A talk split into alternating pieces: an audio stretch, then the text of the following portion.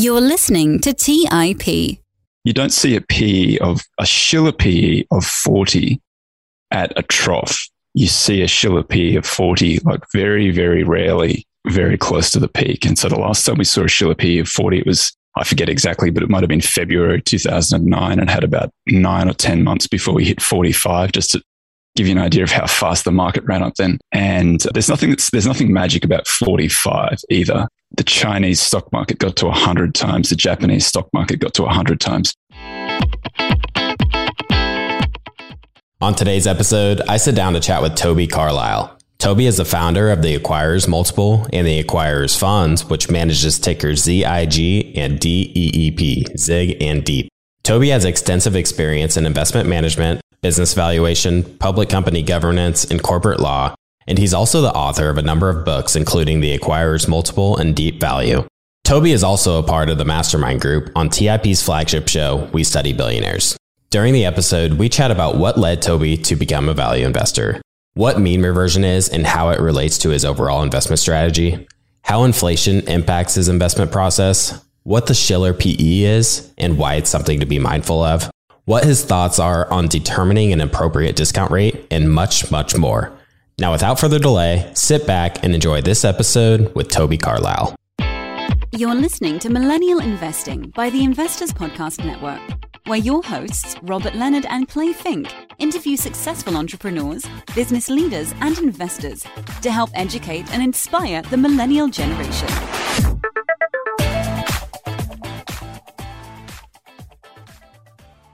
Hey everyone, welcome to the Millennial Investing Podcast. I'm your host, Clay Fink, and on today's show, I'm joined by Toby Carlisle. Toby, welcome to the show. Thanks, Clay. Good to see you. So, you've been on the Millennial Investing Podcast with Robert. That was episode 25, released way back in March 2020. So, that was probably recorded just prior to the crash we saw during that time period. You've also been on many episodes on TIP's flagship show, We Study Billionaires, in particular, their quarterly mastermind episodes. I highly recommend that the listeners check those out as well. And like many of us at TIP, you are a value investor and a fan of Warren Buffett. I'm curious, how did you end up becoming a value investor yourself? I was studying, I was in Australia, I was at university, I did undergrad, and then I did law and graduated from law in the early 2000s. And a friend of mine said, the richest man in the world is Warren Buffett and he owns an insurance company. And I said, that sounds awful, you know, good for him. And he said he writes these letters that are on the internet, which you can read for free, which are like these extraordinary explanations of what business is all about. And we were kind of interested in it. We were like, you know, it was the dot com heyday, dot com boom. And I think, like everybody at the time, everybody kind of knew it was a little bit fugazi, you know, it was fake, but it was hard not to get caught up in it. But so we were looking for something that was a little bit more real. And I bought the Buffett book. I bought it on Amazon, which was like, that was kind of a new thing in Australia. So I bought, I bought um, the Roger Lowenstein book, Making of an American Capitalist. Read the book and I was like, oh, this is for me. I like this idea of studying businesses and uh, you know it's not it's something that you can take your time it's okay to sort of be patient and take time and learn these things. You don't have to be like a trading all the time or any of that kind of stuff because i didn't really want to do that. I like i do like business. I think they're kind of interesting little puzzles to solve and investing's an interesting little puzzle to solve. Every day like i get to look at a new little puzzle and try to solve that puzzle. So it appealed to me but i was already studying law or about to start studying law and so i did that and started practicing law. And I did that for almost 10 years as a merger and acquisitions guy. And funnily enough, I did tech M&A. So I got transferred to San Francisco from Australia to our San Francisco office where I was doing like Yahoo actually was doing a lot of that. I was doing a lot of their bolt-on acquisitions. It was kind of fun. There wasn't much going on in San Francisco at the time. It was kind of quiet. It was 2004, five, six, which was like I think Google went public in 2004, did this reverse Dutch auction, which was a disaster. And it was like listed at, I can't remember what that, what it, tra- I don't know what it translates into now, but it was like 80 bucks. I was really interested in it and I had a look at it. Like the only thing that I knew lots of uh, software engineers in Silicon Valley and they were all trying to come up with things that use Google Maps, which was the new thing at the time, and trying to build something. And then what they would like, you'd come up with a mission burrito locator and sell that, you know, acqui-hire, which is like they, they want to, they really want to hire the engineer because he sort of knows what he's doing with, with Google Maps, but they don't want to buy the business so much. They just get the business and shutter the business, a little mission burrito locator, but now they got a guy who knows what he's doing with that sort of stuff. So you get a little hiring bonus. And uh, I thought, there's nothing going on here. I'm going to go back to Australia and be uh, general counsel of an AS, an Australian Stock Exchange listed telecommunications, like dark fiber infrastructure company. That was fun, but it got bought. And then I had a little bit of money and I decided I wanted to go back to being an investor again. So I, or, or, go back to, to be like learn how to become an investor, not go back to being an investor again. And I had remembered that in the early 2000s, you know, I was interested in like the Ben Graham net nets, which are things that are trading below sub liquidation values, the, the most conservative assessment of value that you can do. And I had seen in the early 2000s all of these things, you know, they don't come out very often. You only see them at the bottom of a bust. And when they do, they generate really good returns. And I thought if that ever happens again, I'll go back and start doing that stuff. And in 2007, 8, 9, at the bottom of that bust, there were all of these net nets around. So I started a little blog called greenbacked.com and I just wrote about little net nets that had an activist who was planning to bust the company up or get the money out or do something like that. And it was a good strategy for the time, but it, you know, it kind of disappeared again pretty quickly.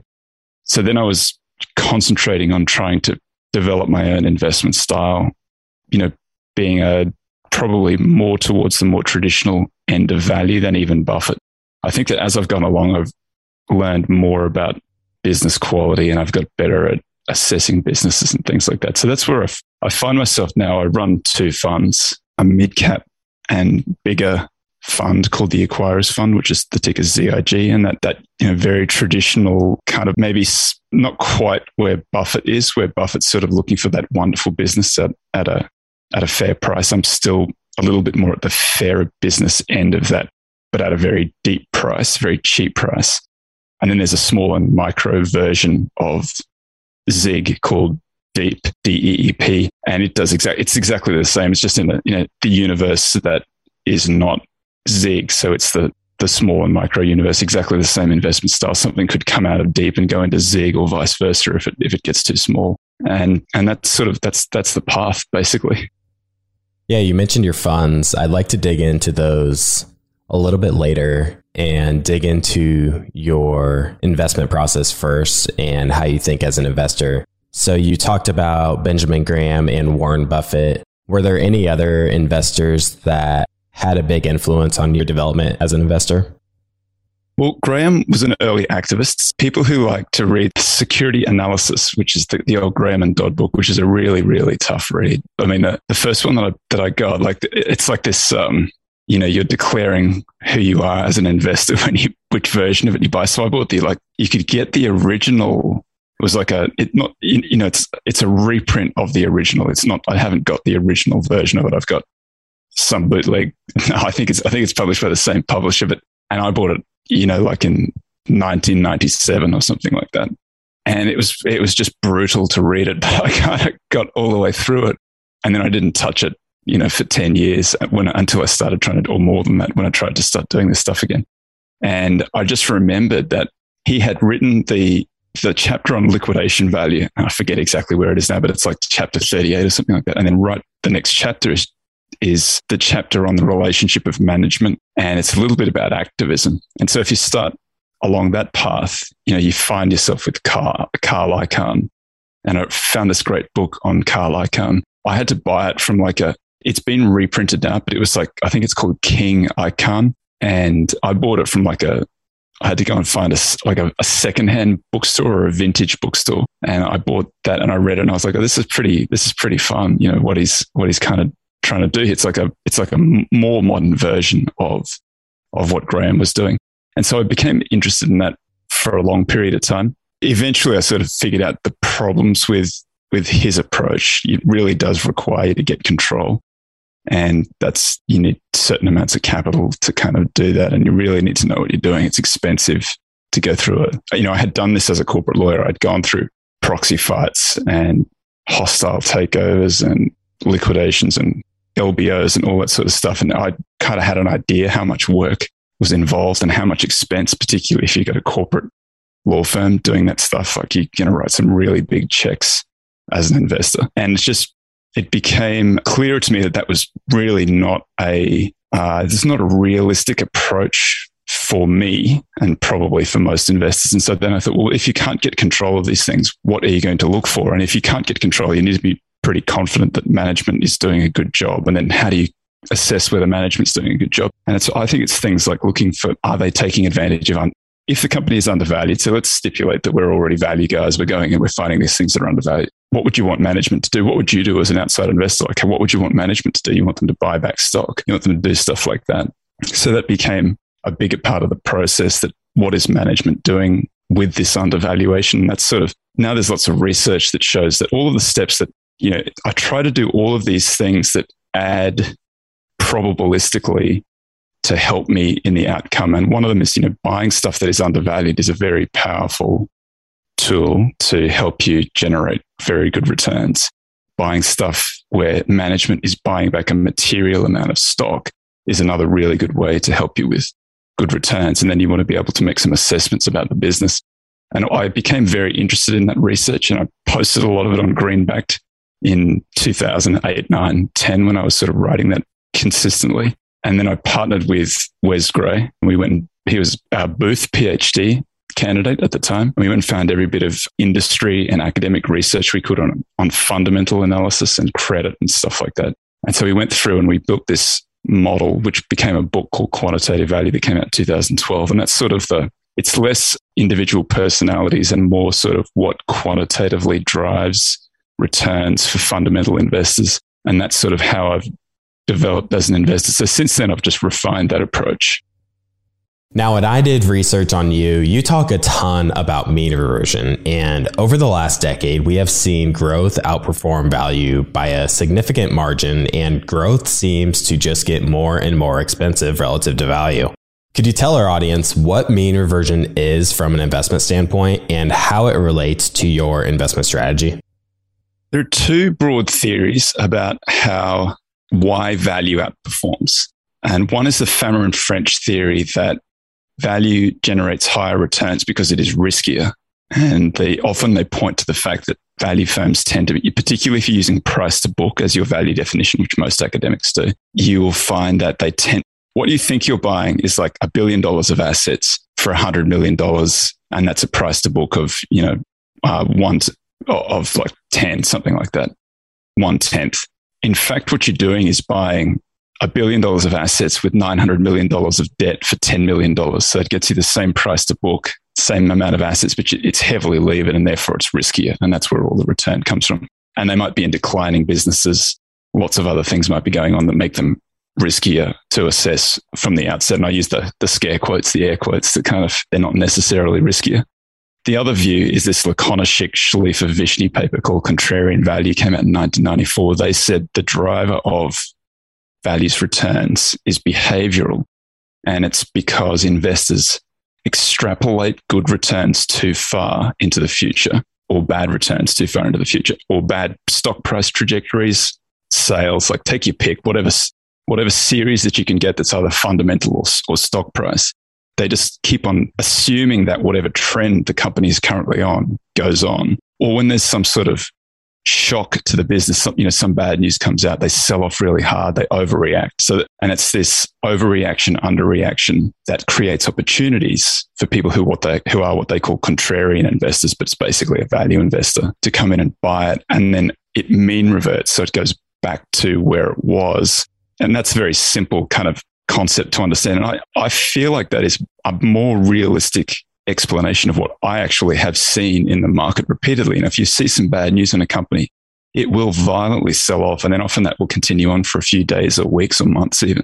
At some point, it might get too cheap. And if you've got some objective way of assessing the valuation that doesn't look at the stock price and you can go in and say, well, this was bad news, but this doesn't really impact their business so much, or it impacts their business much, much less than the stock price would suggest, then this might be an opportunity for some better performance. And on the other side, you might say, well, this, this thing it has been doing very well for a long period of time, but it, it, it sort of departed from its fundamentals a long time ago. And now it's really trading on sentiment. Like it, people talk about it at dinner parties or, you know, at bars or they talk about it with their friends. They can see this thing.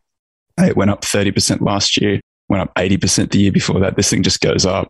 And so they buy it and it gets that ski slope kind of you know trend to the to the stock price. And they're like you can't lose on this thing. And that's over extrapolation to the upside.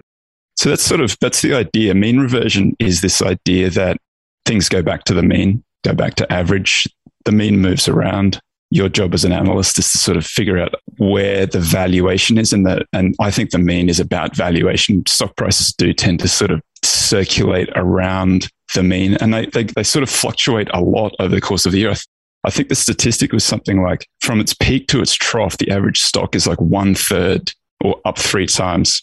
So if you have a way of assessing the value and you can find it trading at a big discount, you buy it and the, the value, eventually the stock price goes back to its value or even beyond it. And then that's mean reversion. That, that's how value investors are, are really generating their returns like you mentioned, part of that is human psychology. When things are good and stocks, quote unquote, only go up, people will pay whatever price necessary to get in on the action. And when there's blood on the streets, people will do whatever they can to get rid of their shares, no matter the price. And we've seen it over the last year or so with many of the high flyers, the names that were you just couldn't uh, not own at any price. Like they were just they were going up all the time. Zoom is a great example. Like Zoom was just going to dominate everything else. Like a lot of these names are off 50 to 60 to 70 percent, and their underlying businesses are still pretty good. Their businesses are growing. They're still making money. They're they're growing fast. It's just that the valuation gets so far ahead of them that you can't make money as an investor, even if the business does very well and vice versa. That's something that often, you know, it hasn't been a strategy that's worked well for the last 10 years. So a lot of people have completely dismissed value, but there is this other idea that, you know, you, you can assess a business and say, this is not a great business, but this is a sufficiently good business.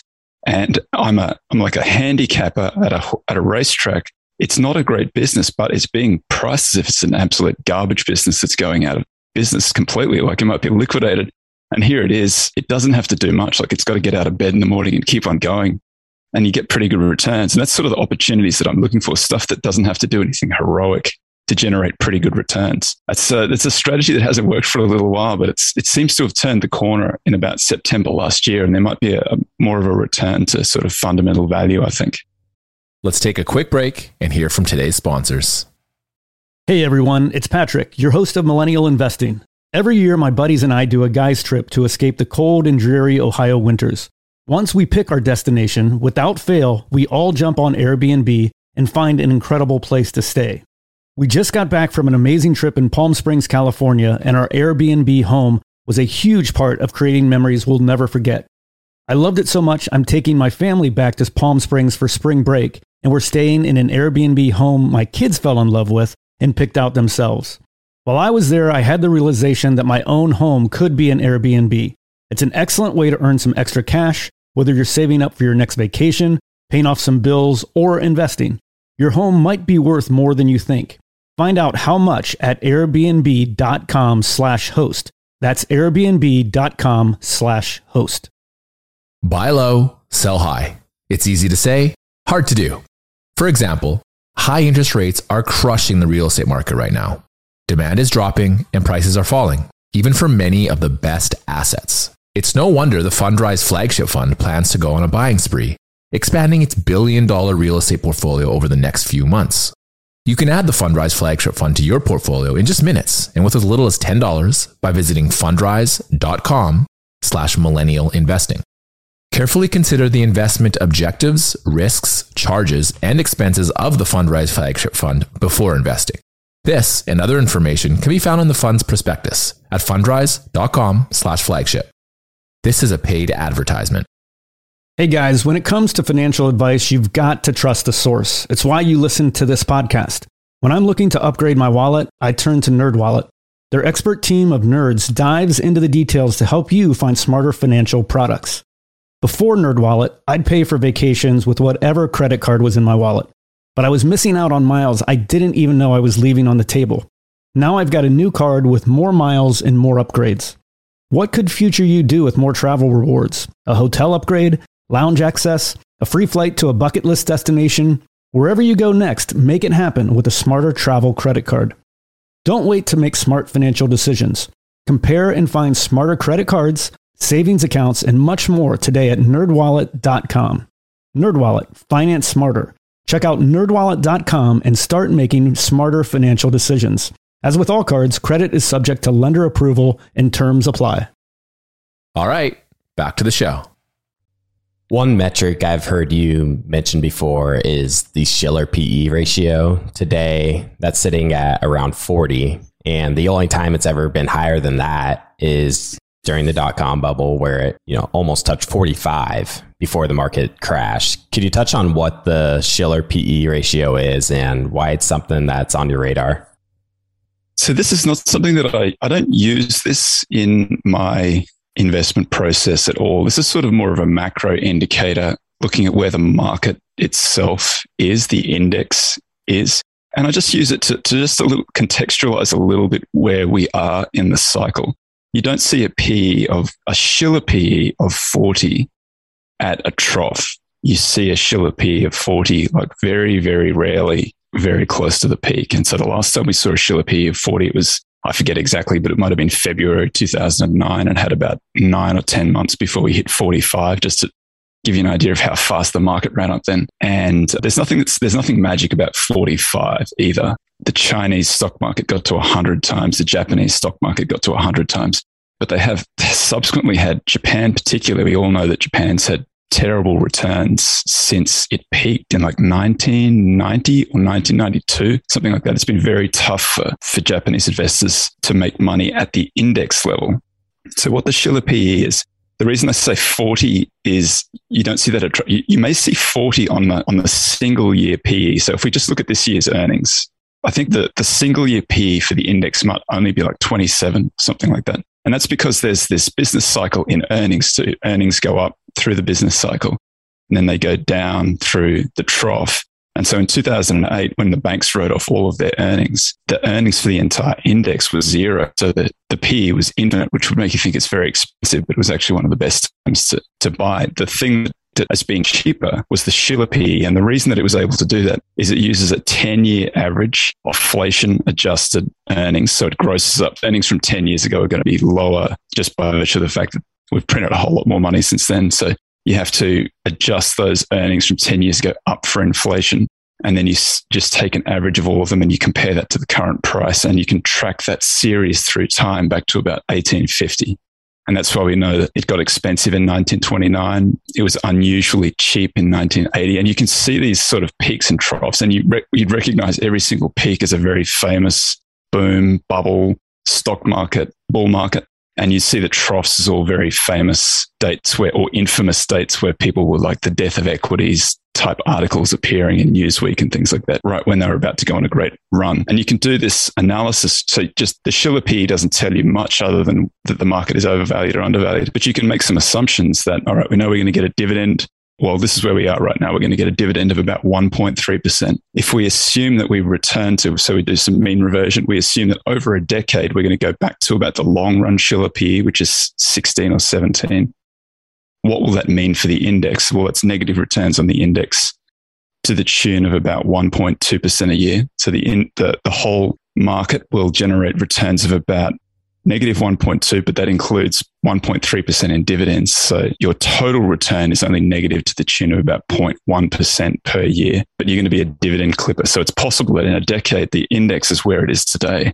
And through the interim, you've, you've got 1.3% a year in dividends. Now, that, those aren't great returns. The reason we are where we are is because interest rates are so low. I think the 10 year today is something like 1.5%. So 1.3% in a, in a dividend might be attractive. It's not for me. I think you can you can look at the you don't have to buy the index. You can buy value stocks, and value is um, relative to the index at a very very wide spread, which means that value is reasonably cheap at the moment. So that's why I, I it hasn't happened yet, but I, I do think at some stage the index will sort of wake up to reality. And typically what happens is there's, there's either a crash or stagnation for a long period of time, like Japan has stagnated. But value did very well in Japan. If you were just a simple, you bought price to book, price to earnings, price to cash flow, just buy the cheapest stuff, buy and hold it for a year, rebalance the portfolio at the end of the year. You've actually generated really, really good returns in Japan over that period because that, that mechanism of buying too cheaply and then selling when it gets a little bit more expensive and then rebalancing back into cheap stuff and, and selling as they go up a little bit as they get close to the to the mean, that little bit of mean reversion. That's been a way to generate returns in Japan. There's a reasonable chance that that is what happens here. I don't, I'm not relying on that. I don't need any sort of multiple expansion for my portfolio to work because I can do another assessment of value in the portfolio, which is a little bit like I referred to before, but you get a dividend yield. And then I can look at the return on equity and the payout ratio for a company. So I know roughly what it's reinvesting in itself. And I can look at the rate that it's likely to earn. So the return on equity tells you what it's going to earn on the reinvestment, and that gives you the incremental growth over a year. And with that dividend yield and that incremental growth, you can generate an expected return for most for stocks. And I think the expected return for value is is higher than it ordinarily is right now, even ignoring the likelihood of the multiple expanding to get closer to the to the average multiple, which might generate some additional return, but it's unnecessary. It's purely an expected return. So I think that it's it's it's I'm sort of in two minds. In one hand, I am nervous about the index itself because typically there are sell-offs when they get to these kinds of levels, and that will undoubtedly impact my stocks as well. They won't be immune to something like that. But I can see an expected return for, for my stocks that is pretty good, higher than usual. And I think that they should do pretty well. Value will probably have a similar performance to the one that it had in the early 2000s through to 2000, the mid 2000s, where it was doing pretty well while the index was flat. So you mentioned that the overall market could very well be flat over the next decade. Like you mentioned, part of that is human psychology. When things are good and stocks, quote unquote, only go up, people will pay whatever price necessary to get in on the action. And when there's blood on the streets, people will do whatever they can to get rid of their shares no matter the price. And that value has higher than expected returns than what we typically see. If you had to put a number on that, what is your expected return? I don't want to like step into any compliance issues by like giving giving numbers, but I think that you could what I like to do, it's really simple thing to do. You could go to Morningstar, you could pull up my funds and you could do that calculation that so what people always say there's not much information in multiples. So price earnings, price to book, dividend yield. Well, what does the underlying business look like? How good is the underlying business? I always find that really funny because if you have the price to book ratio of a portfolio and the price to earnings ratio of a portfolio, if you can take out the price, so you can invert both of those, eliminate the price. Now you've got earnings on book, and that's return on equity. If we have the dividend yield we know how much money is being paid out from the earnings, and we know now how much is being reinvested. So we have the reinvestment rate by the return on equity. And so we can see, well, we have now we have the yield and the incremental returns, and that's an expected return. So I know that that's a little bit complicated. I, I, there's a great book if you want to learn about this stuff as as an as a younger investor. The best book I think is the one written by Bruce Greenwald. He was the he's now retired, but he was the the chair of the Graham and Dodd Chair of Value Investing at Columbia, which is basically where that's where Graham taught. It's the best value school in the country, or regarded as the best value school in the country. And his book is the best book, just outlining how you think through a valuation. And he says you can calculate the liquidation value of a company, then you can calculate this thing that he calls the earnings power value, which is what the earnings are like without any growth. And then you can calculate a growth value for the company, which is similar to that explanation that I just gave, where you have a dividend yield and a reinvestment rate by return on equity. And that will tell you what these things are worth. And then you can reverse engineer that and apply that to just about any scenario. So it's a really, really simple kind of a tool for assessing these things. You can, once you've programmed it once into Excel, you can just drop the, the numbers in and it will give you a, an expected return number. And then you can spend the rest of your time thinking about whether the company will actually do these numbers in the future, which is where you should be spending most of your time. The quantitative stuff takes care of itself pretty quickly. The more difficult assessment is, you know, so that that kind of valuation wouldn't be appropriate for a cyclical you know, like a commodity type business, but it might be more appropriate for a business that has some pricing power, that has some visibility into where its earnings are likely to be in the future. And so, uh, yeah, and I think you can use it for portfolios too, because portfolios have a mix of different businesses and, and, and it sort of eliminates the randomness from, from that, from that kind of business. And so um, that book is an excellent book. Uh, it's like value investing from Graham to Buffett and beyond. It's in its second edition by Bruce Greenwald. I think that most people regard that as the, one of the best introductory books to to value, and that will that will give you that little tool that I discussed. So I think that you can. I can see, so there are very growthy companies, very growthy portfolios out there. And I could take that little assessment and I can drop that in and I can see what the expected return for those growthy companies are. And this assumes no mean reversion, just assumes no change in the multiple. That's the most important thing. And so then you can see, well, you, you, can get two portfolios that have the same expected return, but one trades at a huge premium to the market and one trades at a huge discount to the market. And it's possible that as an investor, you don't get the expected return in the one that trades at the premium because mean reversion does still exist over time. Those multiples will come into the market multiple or close to it in both directions. And so that's probably what distinguishes me from a lot of other value investors in this market that I do still pay attention to that stuff. And I can look at two portfolios that have the same expected return. And I just prefer the one that has the lower multiple to the one that has the higher multiple. Makes sense. And it's a very interesting approach. Now let's talk about inflation. It's a very hot topic in 2021. Got a lot of people talking about it. The CPI numbers released this month were 6.2% for October, I believe, which many suspect is understated to a large degree. What do you make of the inflation numbers released? If you want to look really foolish in the future, what you should do is try to predict where inflation's going. So I hope someone's listening to this in, in 2025 or something like that and says, wow, you got that wrong. This is, um, from my perspective, what has happened is the, you know, we've had that flash crash in 2020 that rebounded very quickly. The Fed responded very aggressively and printed a lot of money, which it had been doing beforehand. And you can look at the the growth in the Fed balance sheet has been absolutely extraordinary and become it's asymptotically approaching infinite, I think, at this point, but it's it's a very big increase. And at the same time, we've had this supply disruption where goods aren't getting to the states because they're all on container ships that are floating out off the coast here. I can see them every day when I go for a drive around. You can walk to Catalina Island from from the from Los Angeles. There are so many boats out there, and it's affected the air quality here. That's that's how many container ships are floating around out there.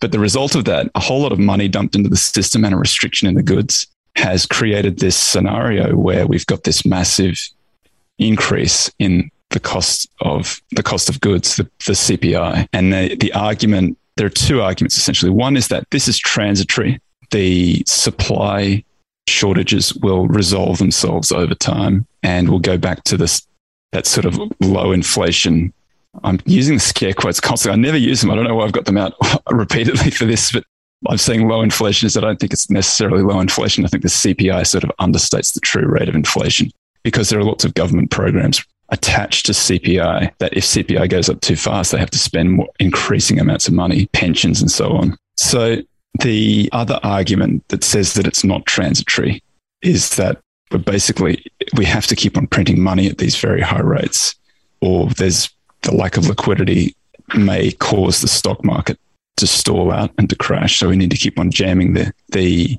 the money in, and then on the other side, that supply. Um, that restriction in supply of all these goods that's sitting on the, the ships out here, that is a scenario that won't be resolved on optimistic assumptions until the end of 2023. When I hear someone saying end of 2023, just knowing how good humans are at assessing the likelihood of things happening, that may be the really optimistic outcome. And it may be that we don't know when that's going to be resolved. And as of today, it's the worst that it's ever been, which means it's got progressively worse. And you can pull up these scary looking charts about stuff sitting out there and how long it's been there. And it just keeps on going up every single day. And there's just no way to resolve that situation. You know, there's a, there's a finite number of port facilities. There's a finite number of container ships. There are empty containers. It's, it's, a broken supply chain at the moment. We've seen this sort of stuff before in the 70s where you have the cost of consumer goods going up very quickly, wages not keeping up with it looks like wage wages may be going up now a little bit although in real terms they've gone backwards over the last 12 months despite the fact that everybody thinks they're going up in real terms. They have gone up in nominal terms. My gut feeling is that we are, that this inflation is here to stay for longer. And when these, these scenarios play out, it's better for value guys. As sad as it is for everybody else, it is it is a good thing for value because value just tends to do better in, in higher inflationary periods. They'll put interest rates up at some stage. They sort of have to. That will probably precipitate some sort of crash in the stock market. And then it'll be a tough period to invest through. It'll be a tough period to live through, but it'll be good for value guys. I guess that's the, the silver lining for a handful of people like me. I don't think it'll be good for Americans when it happens. Let's take a quick break and hear from today's sponsors. Hey everyone, it's Patrick, your host of Millennial Investing. Every year, my buddies and I do a guy's trip to escape the cold and dreary Ohio winters. Once we pick our destination, without fail, we all jump on Airbnb and find an incredible place to stay. We just got back from an amazing trip in Palm Springs, California, and our Airbnb home was a huge part of creating memories we'll never forget. I loved it so much, I'm taking my family back to Palm Springs for spring break, and we're staying in an Airbnb home my kids fell in love with and picked out themselves. While I was there, I had the realization that my own home could be an Airbnb. It's an excellent way to earn some extra cash, whether you're saving up for your next vacation, paying off some bills, or investing. Your home might be worth more than you think. Find out how much at airbnb.com slash host. That's airbnb.com slash host. Buy low, sell high. It's easy to say, hard to do. For example, high interest rates are crushing the real estate market right now. Demand is dropping and prices are falling, even for many of the best assets. It's no wonder the Fundrise flagship fund plans to go on a buying spree expanding its billion dollar real estate portfolio over the next few months. You can add the Fundrise flagship fund to your portfolio in just minutes and with as little as $10 by visiting fundrise.com slash millennial investing. Carefully consider the investment objectives, risks, charges, and expenses of the Fundrise flagship fund before investing. This and other information can be found in the fund's prospectus at fundrise.com slash flagship.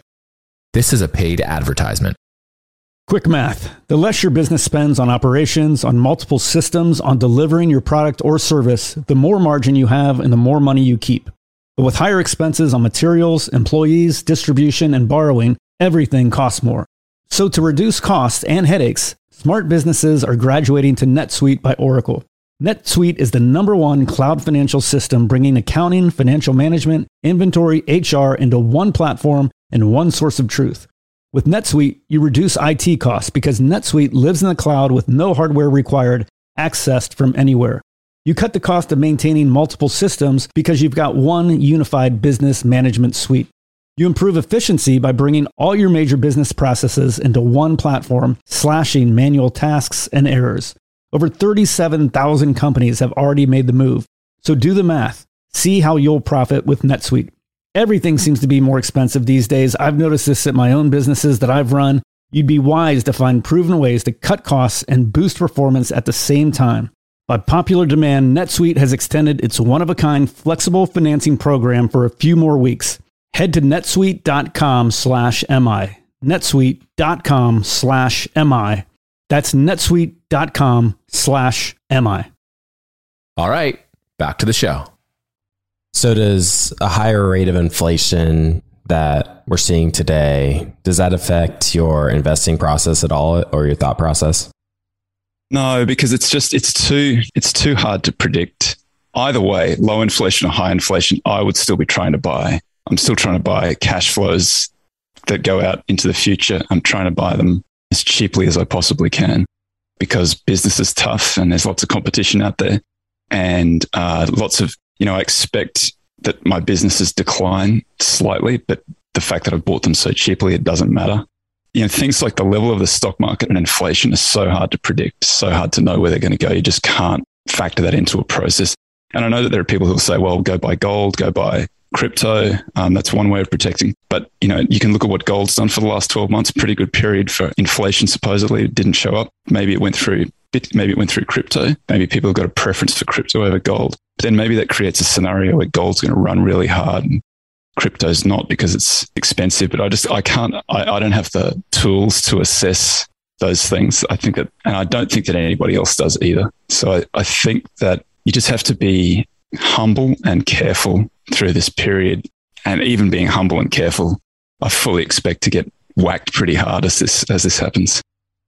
Yeah, it makes sense. It reminds me when COVID first hit in March, April 2020, stocks were just going down, down, down, is hitting the limit every single day. And I wasn't hearing too many people say, go out and buy stocks because no one knew what the virus was going to do, the effects it would have on the economy. And I think that's kind of what we're seeing with the inflation and supply chain stuff. Like, I don't think anyone really knows the potential impacts over the next, you know, at least a few years out. At least a few years. Yeah, I, I was, I, I think that stuff did get pretty cheap. And I think I was recording podcasts at the time. We're doing them live, we're doing them in real time. I think our first live one was whatever Tuesday was closest to the March 2020 bottom. But I would say that for people who went through that and think that that is what a bear market looks like, you should go back and have a look at 2007 to 2009, like just hear how long that is 2000, 2001. And then there are others, you know, there are other 73, 74, those sort of bear markets different to the flash crash that we saw. And the difference is that in a bear market, every every rally gets sold to a lower low and it happens over and over and over again for a very long period of time and you get to this point where you think there's no way in the world like the 15th rally that gets sold 18 months after the peak you, you just you punch drunk and you don't think that it'll ever recover uh, that's often the point that it does recover, but there's nobody left to sort of you know see it happen. You've got to be you got to get your mind right for when these things happen. That you're going to feel like an idiot increasingly stupid as this thing goes on. And uh, the only thing you can do is sort of concentrate on your plan that you have beforehand. You know, if you're if you're still earning an income, it's it's actually great because it means that you're investing and buying more and more of the things that you want to own. And you should just keep on doing that. And at some point, it does recover, and and then you'll feel great. A few years later, it doesn't feel good when you're going through it though. So I was curious in your valuation process, you're looking at, you know, liquidation values and other types of values and calculations you're doing. And today we have very low interest rates and very high inflation. So I was curious, are you using a discount rate in your analysis? And if so, how are you coming up with that? That's actually a great question. And I've spent a lot of time. It's one of the things that is if you're doing a DCF, you need a discount rate. For discounted cash flow, literally has it in the name, you need the discount rate. It's really, really hard. And this has been the hardest thing over the last decade is what's the right discount rate? And I don't know. And I don't think anybody else does either. I think that you could say, so, well, here's how Buffett does it. Buffett just doesn't pay more than 10 times. That's kind of his approach. I, and I respect it. It just means that he's not, you know, he just doesn't ever pay up for stuff. He just waits until it gets cheap enough. Buffett's metric is 10 times what? 10 times earnings, 10 times his calculation of owner earnings. Good catch there. I was, I was going to, I was to let that one go. yeah, 10 times, 10 times owner earnings, which is, it's, that's not the bottom line. That's, that's what he thinks it's going to generate probably in cash terms for the business. So, you know, Apple sat there for a very long period of time. When Apple got cheap enough, he just, he put a third of his book into it and then it rallied three times. I still think that's the greatest trade ever because it's the most amount of money deployed in a single trade and then, you know, recovered so quickly. And he's so disciplined. He just sits there now. He's got $140 billion in cash, still sitting there waiting for something like that. He uses 10 times I invest in a way that doesn't actually require a discount rate because that little explanation that I gave before, the one that, that is based on Greenwald's investment process or investment sort of tool, there's no discount rate in that. And I like that because it, it takes away that necessity of like, is 1.5% the appropriate discount rate? Because that's the 10 year right now. Or would you want to take the long run average of the 10 year, which is about 6%? And that's historically what people have done, taken about 6%, then added some risk premium on top of that. I think that's what Buffett's doing. 6% plus a risk premium probably gets him to about 10%. He hasn't seemed to have stepped it down much at all through this period. But I do it without using a discount rate. So there's no discount rate in that. Like, look at your currently what, what the thing is earning, look at what it's going to reinvest in its business, look at what that will do incrementally. And one of the, the nice things about that is it does have built into it the multiple, it's just hard to, if you don't get enough of a yield back out, you don't get enough reinvestment back in. And so you, you're sort of forced into these lower things. And you might then say, well, I, I want, I, I know roughly what the, what the market is expecting. So the market return on equity is about 13.3% for the S&P 500. Uh, reinvestment rate, I think, is about 60%. And so you can look at that and say, is this thing that I'm currently looking at a better company than average? Is it cheaper than average? I'm in a pretty good position here, I think, to, to do well. I tend to like drive, I want much, much cheaper than average and like about the average in terms of in terms of uh, business quality. So I, I, tend to pay a little bit less than ten times, but you know I'm no Buffett, so if I if I was a better analyst, I might pay more. Now let's talk a bit more about your funds. The first fund I believe you started was the Acquirers Fund. Could you tell us a little bit more about that one? Yeah, it launched in May 2019. At the time, the spread between the most overvalued and the most undervalued was extraordinarily wide, historically wide. It's proceeded to get wider since then, which that's not good for, for, for value guys. The idea is that it's just trying to buy the cheapest 30 names in the market. And I look at balance sheet and business quality and I try to buy things that they're, they're cheaper than they appear optically and they're probably better than they appear optically. And I'm trying to buy them at a price that allows me to generate pretty good. So I want, I want sort of 15% or better returns from each name in the book. And I typically I try to aim for about 17.5% just because I think that there's a lot that can go wrong in business. A lot of these names aren't going to generate those returns. So I'm not saying that these are the returns that the fund is going to do. I'm telling you what the raw input is at the top and then you know whatever happens to these businesses happens to them. And i think that you probably likely see returns that are lower than that because competition and whatever else happens and then i want businesses that so they have to be rock solid from a balance sheet perspective, good businesses that are sustainable with pretty good margins. That's that's I'm sort of mostly interested in margins. I'm less interested in return on equity because I think it's a mean reverting series for the most part, both ways. And I want management to be doing something about that undervaluation. So I want them in there buying back material amounts of stock. So you'll find there's lots of companies out there that buy back enough stock to sort of mop up the options that they issue to management every year. So it might even be like a 15% buyback. It looks really good, but on a net buyback basis and net shares repurchased, it's it's flat or it's even the share count's going up. I want something that for a decade they've opportunistically bought back stock at really good times. And that's often so Lockheed Martin is one that's in my book right now. And I picked it up before Burry, before Michael Burry did, or I picked it up at the same time that he did. I didn't buy it because he bought it. If you look at the share count, they've bought back about 17% of their business over the last decade. It still generates really good returns on equity. It's a very strong balance sheet.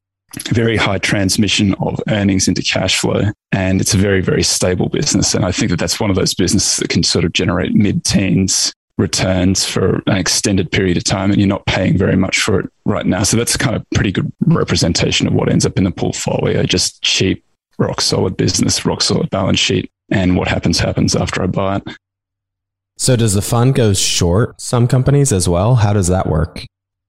So the fund has been has shorted in the past. There are going to be some regulatory changes here that make it much more difficult to be short. And I also think that I've kind of reassessed myself as an investor having gone through March 2020. And what I think that I want to do, that what, what we're doing now is we're going to remove the short book for the reason that it introduces, while having a short book means that I would inevitably do better in a drawdown, it sort of protects you on a mark to market basis. It does introduce this existential risk that any one of those positions could blow up. Now, I short very small. I short 1% of the book or less, and I rebalance very regularly. And I tend to be in stuff that's not heavily shorted. So I already do all of those things. But nevertheless, you still run the risk when you have a short on that you get caught in. You know, Tesla could go up many, many, not that I'm short Tesla, but you could be short Tesla and have it go up, you know, as many times as it has. But that's happened before with VW. I just forget the, I, I, can't remember it was poor. I, just forget who it was who though, but they, they get squeezed and it can go up 10 times. So the short, well, we've seen it with AMC, we've seen it with GME, we've seen it regu- regularly. It's not a new phenomenon that short squeezes occur, but I can I imagine if I stay short a book of names for the next 40 years that I will get short squeezed in this sometimes sort of seems almost inevitable to me. So I think that what I would like to do instead is to remove the short book and just remove that risk completely. And I just rely on the fact that I can identify these undervalued names. And over a long enough period of time, the market should wake up to the fact that they are, in fact, undervalued and they should be able to generate returns without the short book. So that's what I've done. I've, I've taken off, we're in the process of taking off the shorts. We've already announced it to the market. It'll happen December 7th. And then from then on, it'll be a long only fund. Just for that reason that I'm trying to eliminate any little bit of risk that I can find in anything that could blow me up. Yeah, that makes sense. So your other fund is the Acquirers Deep Value Fund, is that right? That's the small and micro fund. That's I, I partnered with Roundhill to do that. It's exactly the same approach. It's long only, but it's small and micro. It, they're, they're, they're all US focused only. So there's no international stocks other than there might be some like Canadian or there might be some stuff that's got a secondary listing in the States that I will buy. It just has to be traded in the States. I love small and micro because that's where I started. The opportunity in small and micro continues to be one of the best that I've ever seen. It's just been so beaten up for so long.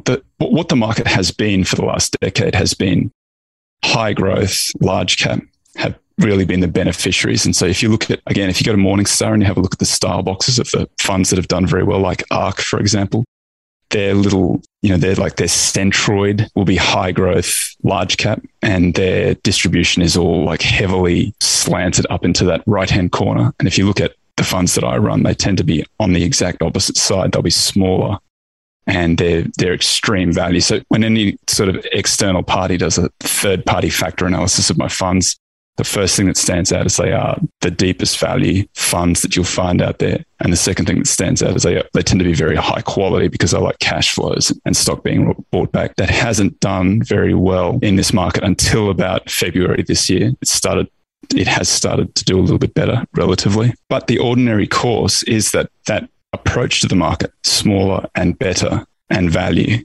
has typically been a good way to, to generate better returns than the market. So I, I think that over time, given enough time, that's sort of what we'll see.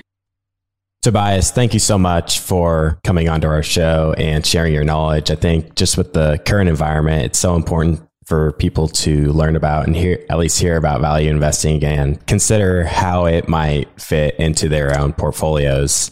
Now, before I close things out, where can the audience go to connect with you and learn more about you and your funds? Hey, thanks so much for having me on, Clay. That was uh, I really enjoyed that conversation. There's some great questions in there. My firm is called Acquirers Funds, and it's acquirersfunds.com. I have a little website called acquirersmultiple.com, which has got like a free stock screener. And we post podcasts and blog posts, just sort of walking through value investing and deep value investing and people who are in the space and what's happening, what people have said. Um, and I do this with two buddies of mine who are both value investors. We have a little podcast where we chat about it called the Acquirers Podcast. I'm on Twitter at Greenbacked, G R E E N B A C K D. It's a funny spelling. I'll probably have to change that at some point, but I post the links to all the stuff that we do on that if that's your preferred approach. And the two funds are the Acquirers Fund, which is the mid cap and larger. That's ZIG, ZIG, because you want to zig when the market zags. And then the small and micro one is deep because that's deep value is the, the approach, but they're the same approach to the market. Just one is mid cap and large cap, and the other one is small and micro. Got it. I will say that I do enjoy listening to you, Jake, and Bill talk about the markets on your show. I appreciate that. We we tried to recreate. It's called Value After Hours. We tried to recreate these conversations that we were having. I mean, we were having these conversations on Zoom, and I just thought this would be fun if like if we could keep on doing this and people hear what we say, because this is what you guys talk about behind closed doors or in the bar after hours. And um, we're pretty open. And you've seen we're, we're open about what we think about you know, Tesla or crypto or NFTs, for example. And so I get lots of nice emails. I get lots of nasty emails, but it, it is, uh, it's all, it's all authentic. It's the real thing. I love it. Toby, thank you so much for coming on. Thanks, Clay. My absolute pleasure. All right, everybody. I hope you enjoyed today's episode. Please go ahead and follow us on your favorite podcast app so you can get these episodes delivered automatically. And if you haven't already done so, be sure to check out our website, theinvestorspodcast.com. There you'll find all of our episodes, some educational resources we have, as well as some tools you can use as an investor. And with that, we'll see you again next time. Thank you for listening to TIP.